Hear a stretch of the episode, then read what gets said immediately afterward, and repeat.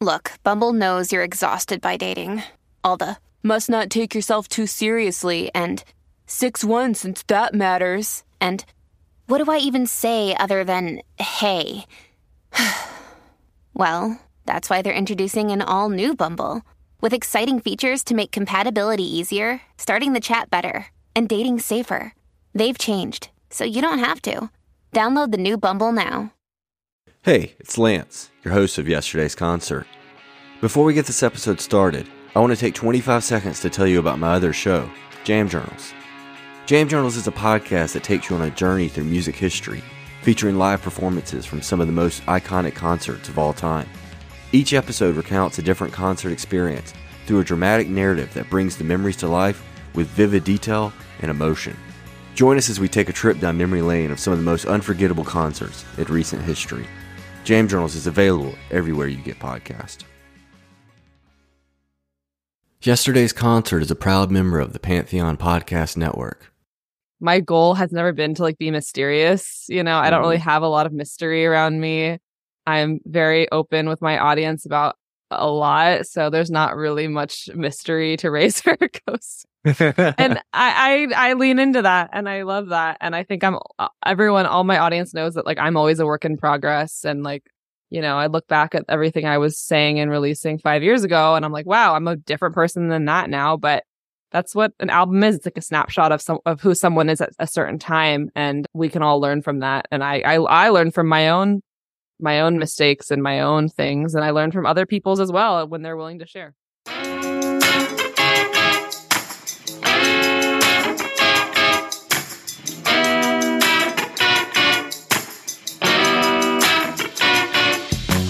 Grab your earplugs for another episode of Yesterday's Concert, a podcast that celebrates live music. My name is Lance Ingram, and in this episode, we talk to folk singer songwriter Raye Zaragoza. We chat about her new album, Hold That Spirit, and about reclaiming her story and her comfortability as an artist versus a human. Plus, we discuss why songs are the perfect four minute time capsule. So, today we're here with Raye Zaragoza. She has a fantastic new album called Hold That Spirit coming out. Raye, how are you doing today? I'm great, Lance. How are you? I am doing wonderful. It's like I was telling you before, I was reading a passage in a book last night and it stuck out to me about your album, and Wow. I cannot wait to talk about the two of them together. But first, as is tradition with the show, we like to start with some icebreakers. So my first question Cool. for you is I know you have a little bit of a fandom with Avril Lavigne, probably from your teenage Yes. years. so if you could pick one song to duet with her, what would you pick? anything but ordinary. Okay, there we go. What about that song do you love so much? It was like my anthem when I was a little kid and like inspired me to want to be an artist and to want to be a singer songwriter. And it's just like such a classic song about wanting to be anything but ordinary. And I think this my, hold that spirit is definitely like embodying anything but ordinary. I feel like this is like the fulfillment of your youth right now. Like this is like everything you're aiming for. So it's all is per- come true. Oh my god. it was perfect. Awesome. Wow. Okay. So second question. Newport Folk blah, blah. Newport Folk Festival. You're Mhm. playing it in like less than like two weeks. Yeah. On a scale of one to ten, how excited are you? Like that's like amazing. 12.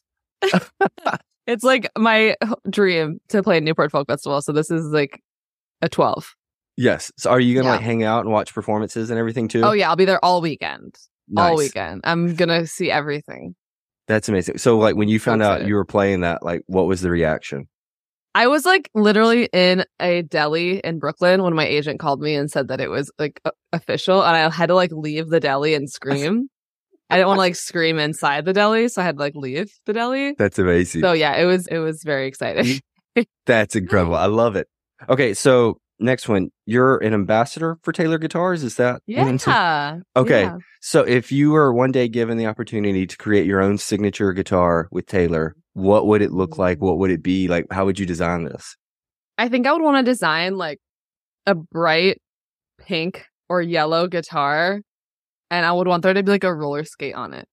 Like I want to like really just like I want like a beachy roller skate vibe, Long Beach guitar. That's what I would do. I'd make it like just like really colorful and crazy. and so would it be like in the inlay or like where would the roller skate be? the roller skate would be like on like the front, like right near like like you know like right on the face of the guitar, like right Yeah. on the front, like boom, like a big Okay. sticker. Like it would just be kind of like not like ugly, but like it would just be really kind of like tacky and fun. That was that's, fantastic. One of the like roller blades or like one of the old school roller. Or skates. skate. I roller Okay. skate, so roller skate. Okay. skate. There we go. I blade a little bit too, but roller skating is where passion is at. Have you always roller skated? Like, is this like I started in 2020. It was like my pandemic hobby. And now I like make music videos with roller skates all the time. And like, I love skating. It's so fun. I've been kind of scaling back on my skating a little bit because I don't want to get hurt before my tour. And I always get hurt, but yeah, it's so fun. Do you wear like the wrist guards and everything too? Like, do you go full I like do. I do. I do. I, I, I like, I've in the past not because I was like, oh, I want to look, look good for the, the video. So I'll like leave out my wrist guards and then I always end up twisting my wrist or something. And then it's never Of worth course. it as a guitar player. That's I was I when I started biking, I was like, I don't want to wear a helmet because helmets aren't cool. And then Right. I was like, the very next day, I was changing the song on my phone, and I look up, and there's a car like three feet away from me, and I had to like swerve and miss it, and I fell off, and I was like, and that's where we why that's why we wear a helmet. yeah. So always just- everyone out there wear a helmet wear your wrist guards wear your knee pads don't try to be cool okay There's no nobody's cool. Nobody's cool. Nobody's cool you're Just- cool just you're not safe. you're not you're not cool with your helmet on you're not cool without it on so There we go. Boom. All righty. Life lessons. I love it. So that's a Life great segue. Great segue into my last icebreaker. This is a kind of a heavy one. So a lot of this Okay. album is about the expectations of turning 30 in your life, and we'll dive heavily into that today. What advice would you give yourself as you entered your 20s if you could go back? oh my gosh i literally cried on my 19th birthday i thought my life was over i thought i was getting old which is so crazy i literally would tell my 20 year old self to have more fun and take yourself less seriously Yeah. That's, I feel like that's applicable that's across the board. like everyone could learn from that, even in our 30s and 40s. Like, oh yeah, I'm fun. I'm still trying to learn how to take myself less seriously, but you know, I'm a music artist. We're always taking things so seriously and then writing songs about it. You know? Well, okay, so that's that's actually another great segue because Mhm. I, I was reading about this album and you were talking about like in the past you could only kind of focus on some of the darkness and that's so the things that you Mm. were writing about, whereas this album you kind of forced yourself to live with the joy. yeah, yeah. I think like I don't know. I think before I, before writing Joy Revolution, which is like the first song on this record, I was so you know I was writing about things that were really heavy and things that I think are really important to write about, like indigenous rights and and different social justice commentaries. And my last record, Woman in Color, was about identity, and my record before that, Fight for You, was about so much about Standing Rock and and you know rallying around indigenous rights, which I am so so passionate about and so grateful that you know I have an audience of people who is receptive to messages like that. And I continue to write songs about these things, but I also with this record wanted to write something that was about how it is in a way a social justice commentary to write about joy because I think so often we feel like we're not entitled to experience joy as immigrants, as indigenous people, and and as just um, people experiencing a pandemic, we feel like we're not allowed to be joyous. And so with this record, I really wanted to write about how joy is something that we should fight for as well, and the macro things going on in our world are very important and very real, but also the micro day to day things like, you know, I don't know, like, like a candle or like a flower or like a cold cup of water or things that just can give you joy. I think I'm also trying to learn to appreciate in my life and write songs about. Yeah. Well, that's, Yeah. I mean, the thing too that I've picked up on listening to your music is it's very candid songwriting. I mean, a lot of it is very like open and honest and it takes a lot of Mhm. vulnerability to put yourself out Yeah. there like that.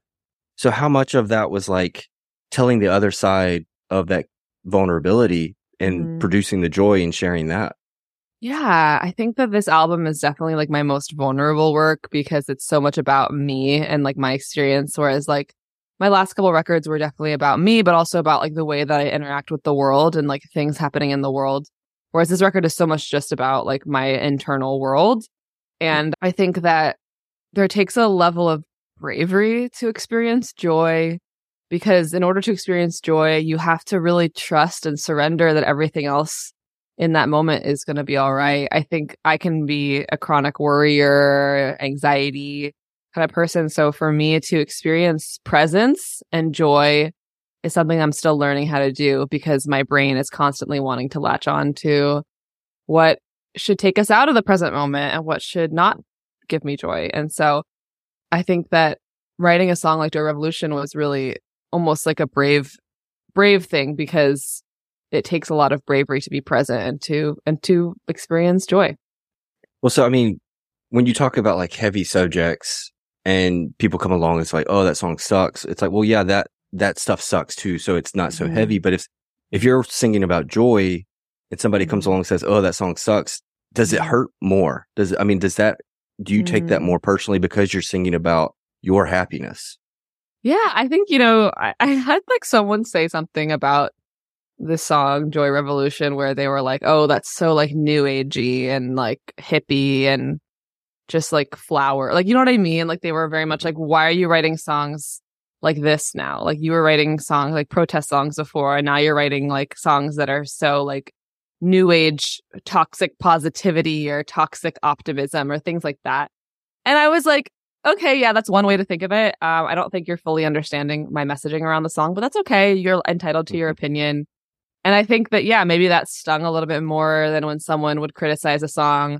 I was writing about something very political because I can just chalk it up to being like, oh, well, it's a political song. It's not going to be everyone's cup of tea. But when you're writing something about joy or something about a personal experience, I think, yeah, it, it can hurt a little deeper. But I don't know. I, I am always very welcoming to criticism of my music. I think that I've always really leaned into writing songs about things that are a little nuanced or a little bit, you know, not, they're not going to be for everyone. And I think that's kind of like, I don't know, for me, the beauty of songwriting is it's not going to be for everyone. So that's okay. mm, no, I love that. That's fantastic. But I mean, as you're writing and you're pouring out this vulnerability, do you ever have to dial it back and be like, whoa, that's, that's really honest. Like, am I really going to put mm. this out there in the world? Yeah. I think that like I've been processing that with this album for the first time because I didn't realize how personal and heavy this album was until I started talking about it. Cause I think when you're writing the songs, you're not really thinking about the fact that you're going to release them. Like I, I, it crosses my mind, but when you're in the, in the zone of writing, you're just writing. And so many songs that us songwriters write don't get released. Like a lot of, most songs don't get released. You know, we have these albums every couple years that have 12 tracks on them, but there are like tens and maybe even a hundred songs I'm writing throughout the year that don't make the cut. So when I'm writing, I'm just writing. And then you choose the songs for the album and then you, you decide to promote the album, release the album. And then you look back at everything that you're going to be talking about in regards to the album. I'm, I'm, I'm like, whoa, there's a lot of personal stuff on here that I'm going to talk yeah. about. And I'm, you know, I think that there's a reason why I have become an artist. And I think it's because I am very comfortable with disclosing parts of my life and with sharing and um being someone who can talk about personal things and hope that that because I talk about them they can help others. And I think some people aren't as comfortable with sharing. And so since I'm so comfortable with sharing and I feel like I'm a pretty open book I I feel like that's the reason I I was put on this earth to write music like this. And maybe it'll help other people who cope with things like you know this record talks about eating disorders or like mental health, uh, breakups, broken engagements, and, you know, social justice. And so, yeah, I think that I, I try not to shy away from it. But of course, sometimes you're like, wow, I'm being very open about my life. well, I mean, that's the, that's the interesting duality of being an artist is like, your, like you said, your purpose is to express yourself. Your purpose mm-hmm. is to put art out into the world for others. I mean, not just necessarily for others, but for yourself. Like you would not mm. be being true to yourself. Yeah. Were you keeping that in? However, that is kind of the benefit of it is that you inspire others to create mm-hmm. more art. You inspire others to take action in their life. Well, I think that for me, like consuming music and and seeing other artists and how honest they are about their internal struggles and reading their stories is what's helped me through my life you know, art heals. Art has healed me. And so I feel like it with my records and with my music, if I can do that for other people, that's that's my job or that's like an amazing gift. And so, yeah, I just I think that art is is like breathing. And I'm the kind of person that loves to nerd out as well, where it's like when I hear a song, I want to hear what it was about. I want to hear the story behind it. I want to watch the interviews. I want to listen to that artist. And I think for me as an artist, I don't really have a lot of like, my goal has never been to like be mysterious. You know, I don't really mm-hmm. have a lot of mystery around me. I'm very open with my audience about a lot. So there's not really much mystery to Raye Zaragoza. and I, I, I lean into that and I love that. And I think I'm uh, everyone, all my audience knows that like I'm always a work in progress. And like, you know, I look back at everything I was saying and releasing five years ago and I'm like, wow, I'm a different person than that now. But that's what an album is. It's like a snapshot of some of who someone is at a certain time. And we can all learn from that. And I, I, I learn from my own my own mistakes and my own things. And I learn from other people's as well when they're willing to share. So that's exactly what I was reading last night. It was Ben Folds' autobiography. Yeah. And he was talking about how artists can warp time because you take a four minute mm. song and you try to span an entire life or an entire event into that mm. down to that four minute yeah. thing. And so that's what he was talking about how you're basically taking this thing like no moment in your life just happens in a bottle. Everything is mm-hmm. built upon the previous thing. And that's mm-hmm. what he was saying to take it and confine it to a verse, chorus, bridge mm-hmm. and expect people to live with you in that is absurd. Because I mm-hmm. mean, that's literally four minutes of your life that mm-hmm. you're experiencing 40 years of theirs. Mm-hmm. And so for me, hearing your album and the general theme of it about reclaiming yourself and expectations that have been put on you your entire life, I was like, oh my gosh, that's it right there. Like you're literally, but you're doing that at the same time. That's, mm-hmm. that's the challenge of the art is to find a way to bottle up everything into four minutes. Yeah. And inspire somebody. Like, yeah. I was like, that's like when I was reading that last night, I was just like, my mind is blown. Like, this is perfect. Yeah. Like, like yeah. all of the art was just hitting at the same time. Yes, that's so it. I love that. That's, that's so how I feel. I think like it feels like a time capsule. Like every song mm-hmm. is like a time capsule. And I'm like an overly nostalgic person. Like same. I'm always the friend who's like, remember that one time we did that one thing? and they're all like, no. And I'm like, what? and like, I'm always like, yeah, when I like miss someone, I'm like, remember that one time where we did this and the like, I'm, yeah, I'm, I'm like so nostalgic. And so music has made it so that I can like kind of bottle that nostalgia into four minutes and then revisit it and remember what it was like to experience that and then to see how it transforms later. Because there's just like if you're not creating during times in your life how do you have the material to remember it? You know i think i'm so caught up in like memory and and you know things like i don't know my favorite movie is coco you know mm. and all about the generations and how all these generations have new stories and new layers and i'm like you know, how cool would it be to like have like listen to the album that like my great grandmother wrote or mm. something. And I'm just, I, being able to, I, you know, like, you know, like sometimes I meet people out in the world and they have such an effect on me. And I almost feel like itchy until I write a song about them. You know, I'm mm. like, oh, they are so interesting or they really inspired something in me. So I need to record this. I need to make sure I remember it. And so I will write a song about it. And so I love that. I love that, that, that four minutes of capturing a year, yeah. capturing six months in four minutes is, um, it's my favorite form of storytelling. Mm-hmm. You know, I, I, I think for me too, like I'm all about that instant gratification, you know, as we all are as millennials or whatever.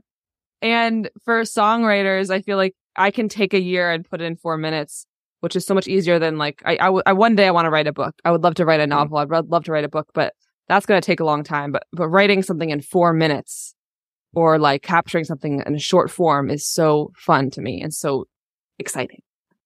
While you were talking about it, are you the type? This is how I am. I, I, hate to even call myself a creative. I feel so pompous saying that, even though that's silly. But like, We're I creative, so, yeah. Well, and that's. I mean, I like. I watched. Yeah. Like I, I, was talking to somebody else about this the other day, but like I watched Bo Burnham's Inside, yep. and the whole time I was watching it, I wasn't thinking about like everything he presented was great. Like the final final outcome was fantastic. I loved it. However, the whole time I was so envious of the process that he had to go through. Mm. Like all those little clips of him like adjusting mm. cameras and thinking through and you see the whiteboard with all that's what I was envious of. Like I was like, that's the part of creativity that I love.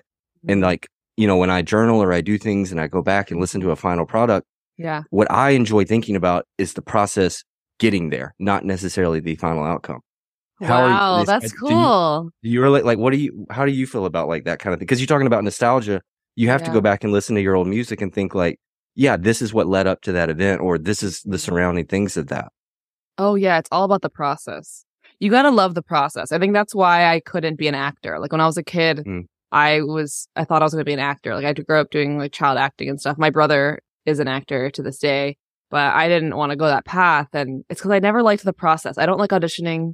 I don't like Mhm. rehearsing.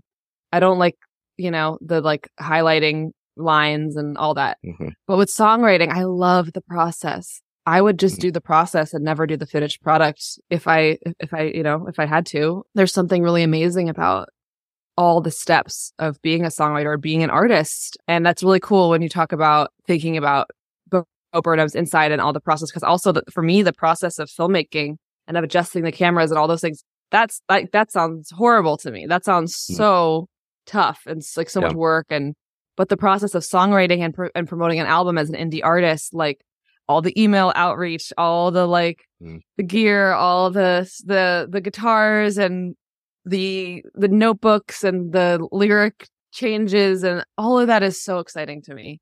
So like you have no matter what your art form is, like you have to love the process. It's all about the process cuz once the record is out, it's already over. It's already time to start the next process for the next thing.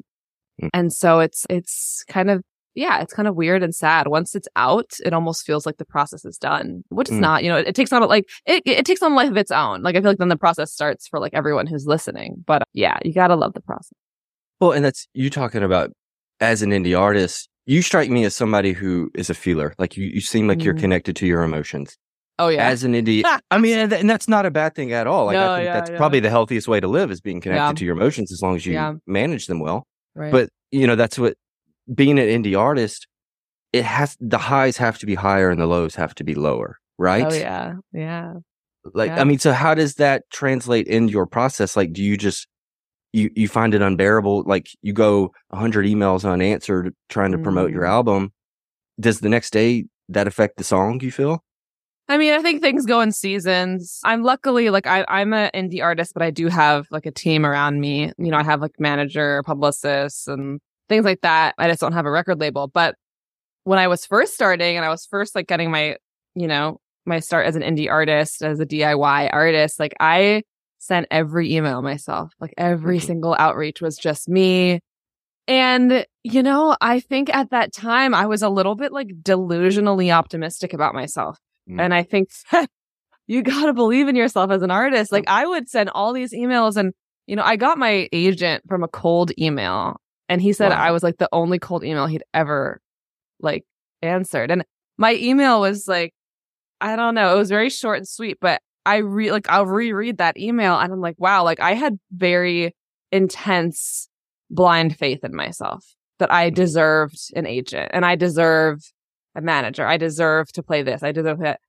And I don't know. I think maybe it was because I grew up in the entertainment industry and I just felt like this sense of like belief in myself as an artist in a way that I ha- don't feel about in other aspects of my life. Like I feel like it's almost easier to believe in myself as an artist, as a, as a something, a musician separate from myself than to believe in myself as like a human being. Like I think those are the, the human things are the things I've been working on more because I can promote myself as like Raye Zaragoza with the artist, but then thinking about the vulnerability of like social situations or love or body image or things that are so personal and like outside of the artist self that I can't like just project onto the artist self.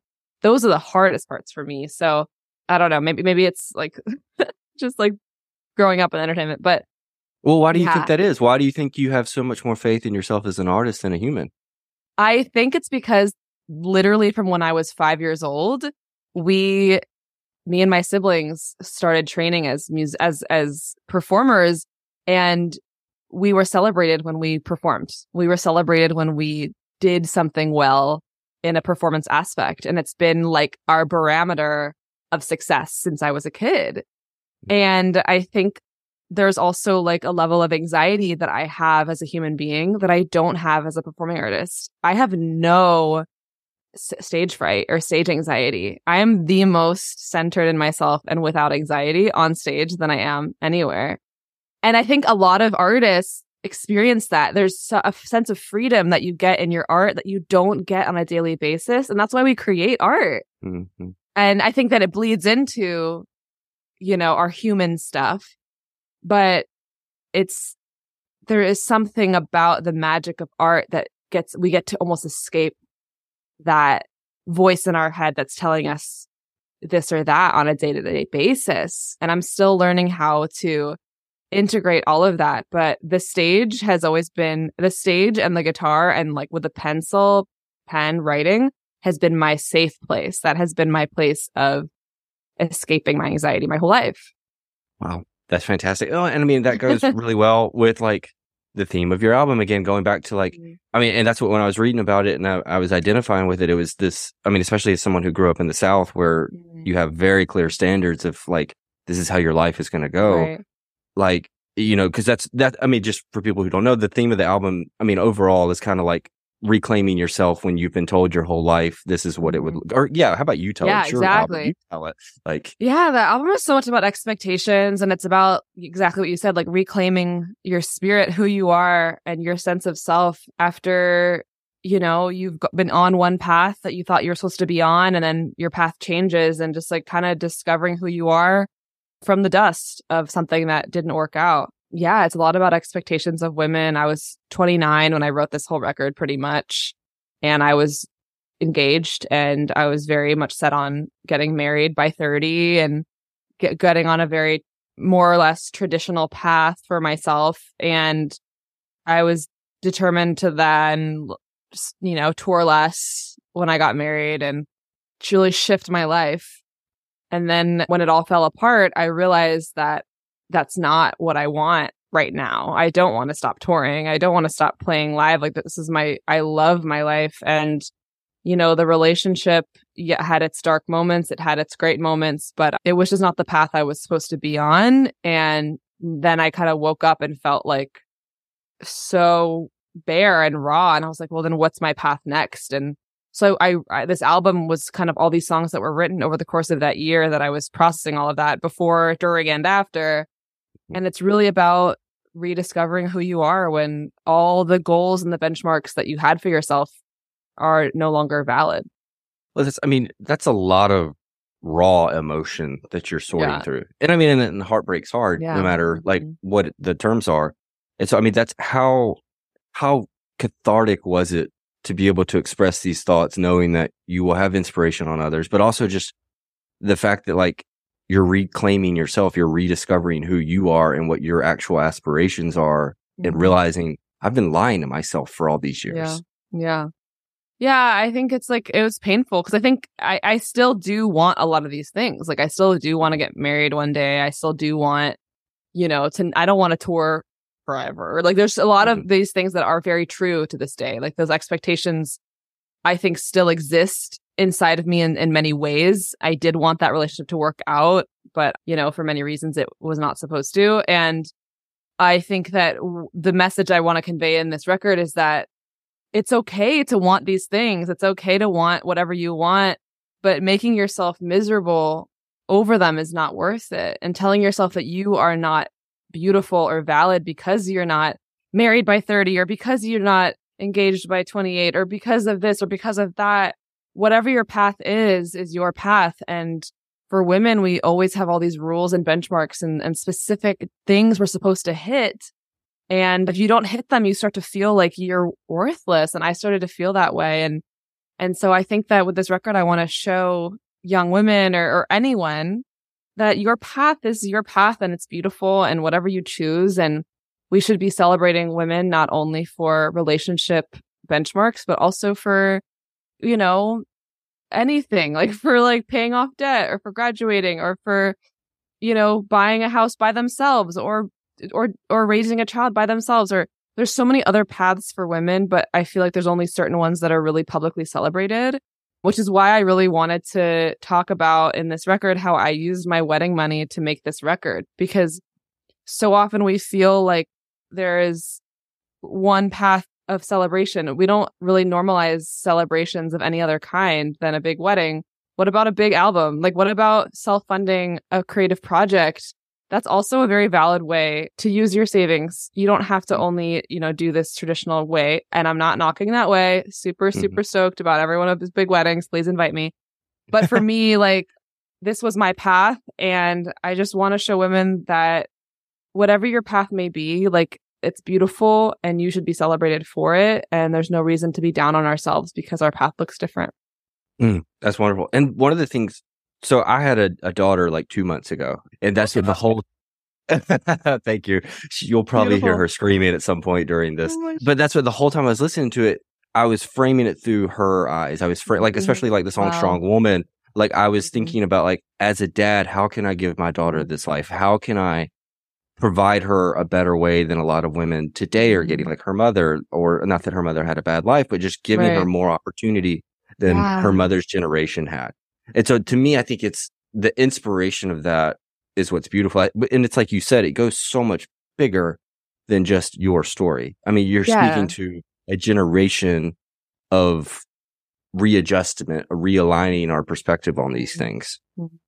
Yeah, exactly. And I think that's like, you know, like young girls, like for me, like when I was a young girl, like I, I don't know. I just, I, I, there, we're fed so many things in the media about what we're supposed to want, what we're supposed to look like, what we're supposed to do, how we're supposed to behave. And I felt for a lot of that. And I, I think a lot of that is why I've had so much struggle with body image my whole life. And so many women have struggled body image and not just women. All people have struggled with body image. And so much of that is because, you know, corporate America is trying to sell us stuff. And if we make everyone hate themselves and they'll buy more products to change the way they look or to adjust this or just that or, or to diet or, or whatever. And all of that was making me sick. It was making me crazy. And I, if I can, you know, have that message to a young girl who's maybe kind of in that place where they could go either way of, of really going down that path of, of that more difficult self talk or starting to really which is so amazing in this new generation that, that so so much more body positivity is happening. If my song can lead them in one way or the other, like that's so amazing and so beautiful. And I just would love to have more young women not have the same experiences I did when I was a kid because a lot of that was about wanting to change myself rather than embrace myself. Hmm. One of one of the really cool things that I loved about your uh, publicist, she sent or uh, you did it it was a breakdown of the songs yeah like, the meaning behind I, I loved yeah. that I ate it up but one of the like the song Joy Revolution like I pulled a quote from it it says I have definitely been one to think that I have to earn rest and earn joy but that way of thinking has caused me pain and anxiety mm-hmm. that I mean that's such a great perspective on society today and just mm-hmm. where we are like there is no like I, I mean I, I, feel guilty like when I spend the afternoon at home with my daughter instead yeah. of working and right. I, I mean, again, that's reclaiming our story and saying like, no, mm-hmm. this is, I'm never going to get a seven week old again. I'm never going to have a mm-hmm. daughter yeah. that's under two months again. Wow. I have to savor this moment. And like, to me, that's just, I mean, again, that's like the themes of this album are so heavy, but they're also so beautiful in, in the way mm-hmm. that you presented them. And that, like, when you really start to process these things, it, I mean, it really is a beautiful statement that people, everyone could benefit from something like this. Yeah, yeah, we're in such a hustle culture, hustle mentality. And that relates to like, you know, all of that, all the aspects, like whether it's hustle culture to feel like you have to, you know, hit all these certain goals at certain times of your life. And it's all just personally making me, you know, pain, experience pain, experience sadness and anxiety. And hold that spirit is about releasing all of that for me. And we shouldn't have to earn rest and earn, earn joy. I, I interviewed my mom, who is an immigrant from Japan, about her relationship to joy growing up. And she said that she never thought about it. It was not, never a topic of conversation. That's what she said with her family. And, you know, being immigrants, they're in survival mode for a long time until you can really establish your place in society and, and your job and your work and and this and that and and they didn't have a lot of time to you know kick their heels up and, and hang out because they were working so hard and So I feel like, you know, being the daughter of an immigrant and my grandparents and everything that they went through, that, you know, they fought so hard for, for me and my siblings and the next generation to experience more joy and happiness. So I owe it to them to, to do that. And our joy is something that our ancestors fought for. So we, we better experience it. Well, and you say all this and this is all very admirable, but the one thing that I'm also seeing about you is you very much, I mean, it goes back to the story about how you made this album. You mm-hmm. very much seem like the person, if you're given lemons, you're going to make lemonade. So, yeah. I mean, there, there is two sides to this coin. Like you, you yeah. definitely do have that approach to life. Am I, mm-hmm. am I inaccurate in that? No, yeah. I, I am always, I'm, I'm always an optimist and I'm always trying to turn the difficult things into art, you know, because I mm-hmm. think that there's like what else is there to do with the darkness if we can't you know turn it into something beautiful? I think that the past two years of my life i probably suffered from more anxiety than i ever have in my life. But now i think because of that and turning it into music i'm experiencing more joy than i ever have. So there's always something on the other side of the difficult times. And so i'm always just trying to do my best to see see see past it and and turn it into something good I, I want to ask more questions, but at the same time, I'm like, that's such a great, like, happy, great note just to end things on. Yeah. I'm like, let's roll with it. Like, let's end right yeah. there because that's that's yeah. such a good way to end right there. I love it. Raye, thank you so much for chatting. Do you thank have anything you, you want to say about Hold That Spirit? Like, is there anything we can add to this? I, I love the album. Um, I think um, it's. I will. I do. Okay, i am going to ask another question. Forget it. okay, it. Yeah. So this album is to like. So I like to view albums as chapters in people's mm. discography, that they're an evolution of the artist. I love it. This is definitely a massive, in my opinion, progress from your previous two albums. It, it seems like a massive step up. How do you like? How do you feel about it? Oh, I love, I love this album. I think that as an artist, there's a idea of yourself you have in your head. It's almost like this cartoon rock star that you're trying to become and every album you get closer to this like cartoon rock yeah. star in your head. And I had that moment where I was playing these songs on stage and I was like, I think I'm like, I think I am my cartoon rock star. I think I'm really getting there. I think like the person, the artist that I aspire to be is starting to be the artist that I am. Mm. And that's a really exciting feeling because I've been working really hard over the past 10 years of honing my songwriting, honing my guitar skills, my singing, and trying to become the person that I've always wanted to be as a performer. And I feel like it's happening. And I feel like there's songs on this record that I've dreamt of writing. And I owe that all to my collaborators because there's so many amazing female collaborators on this record. This, the, the record was co-written and produced all by women and they brought things out of me that I didn't know were there. And Anna Schulze, who co-wrote and produced Hold That Spirit, Not a Monster, Sweetheart, Garden, she really I, I, I just texted her. I was like, she's my song therapist because she is mm-hmm. able to like touch on and press in these tender parts of me and help me like excavate them out and put them into music where maybe I would have shied away from those things when I was creating on my own. And then she has this like really cool pop rock sensibility to her. And she's an amazing electric guitar player.